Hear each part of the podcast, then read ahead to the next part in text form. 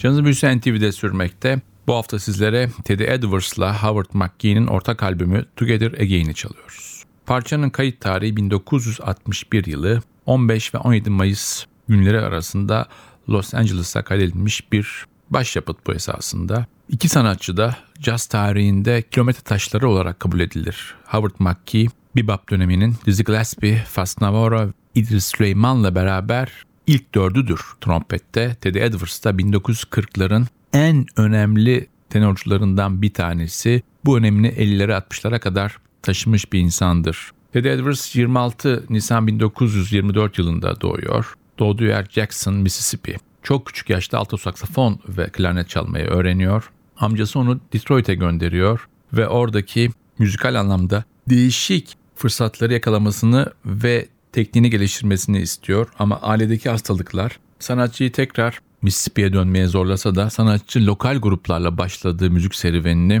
New York'a kadar taşıyabiliyor. Tekrar dönüyoruz albüme. Sıradaki parçamız You Stepped Out of a Dream.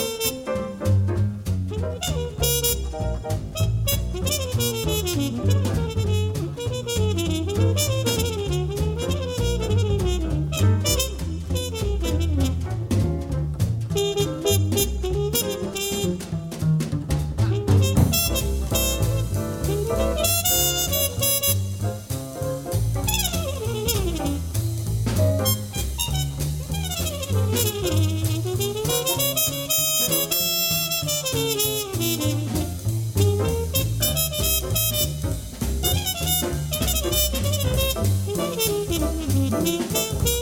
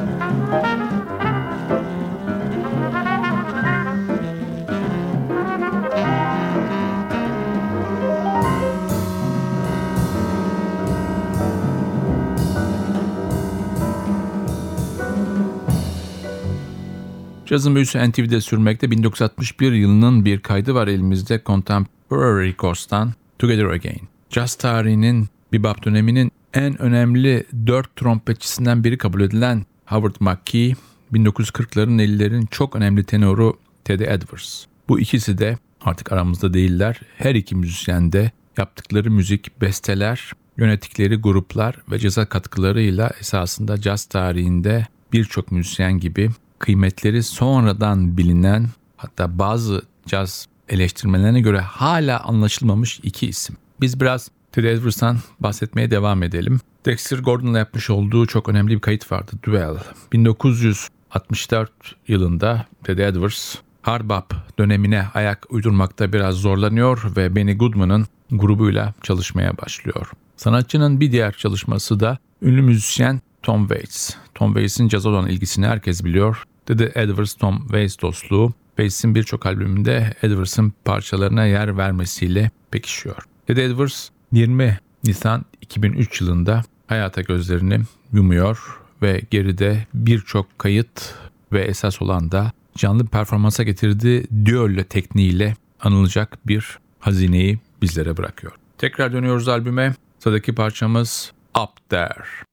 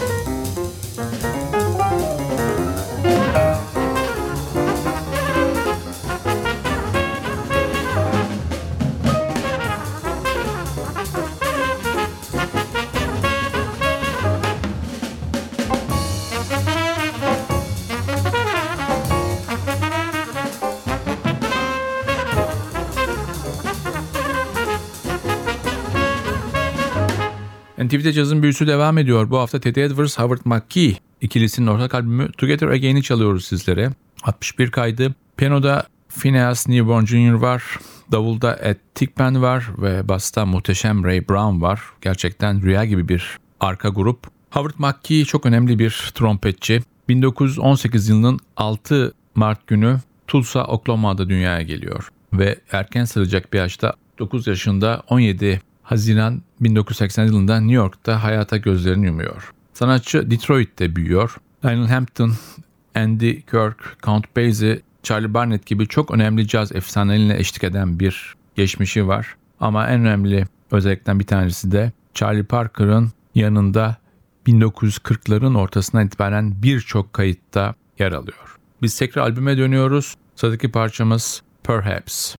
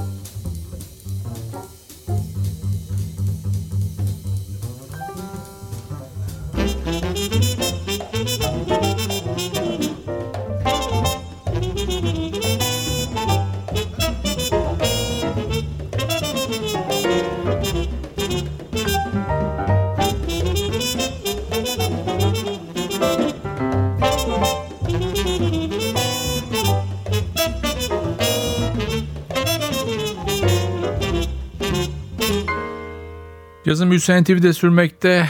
Teddy Edwards, Howard McGee işbirliği Together Again albümünü sizlere çalıyoruz. Albümün sonlarına geldik artık. Son parça öncesi Howard McGee hakkında biraz daha bilgi verelim. 1960'ların başında o dönemin bütün önemli müzisyenleri gibi uyuşturucu problemi sanatçıyı hem kayıt stüdyolarından hem canlı performans alanlarından uzak tutuyor. 1976'da bir kayıt yapıyor. 1960'ların ortasında birkaç big band kuruyor New York'ta ama bunların hiçbiri uzun süreli olmuyor. O günkü New York'un müzikal hayatı ve müzikal konsepsiyonları big bandlere göre değil maalesef. Sanatçı 70'lerin sonunda eğitmenliğe başlıyor. Evinde ve okulda özel dersler veriyor ve 1980 yılında dünyadan göçüp gidiyor. Son parçamız bir Errol Garner klasiği Misty. Bu parçayla sizlere veda ederken ben Hakan Rauf Tüfekçi ve Atli Özdal hepinizi selamlıyoruz. Haftaya NTV Radyo'da yeni bir cazın büyüsünde birlikte olma dileğiyle hoşçakalın.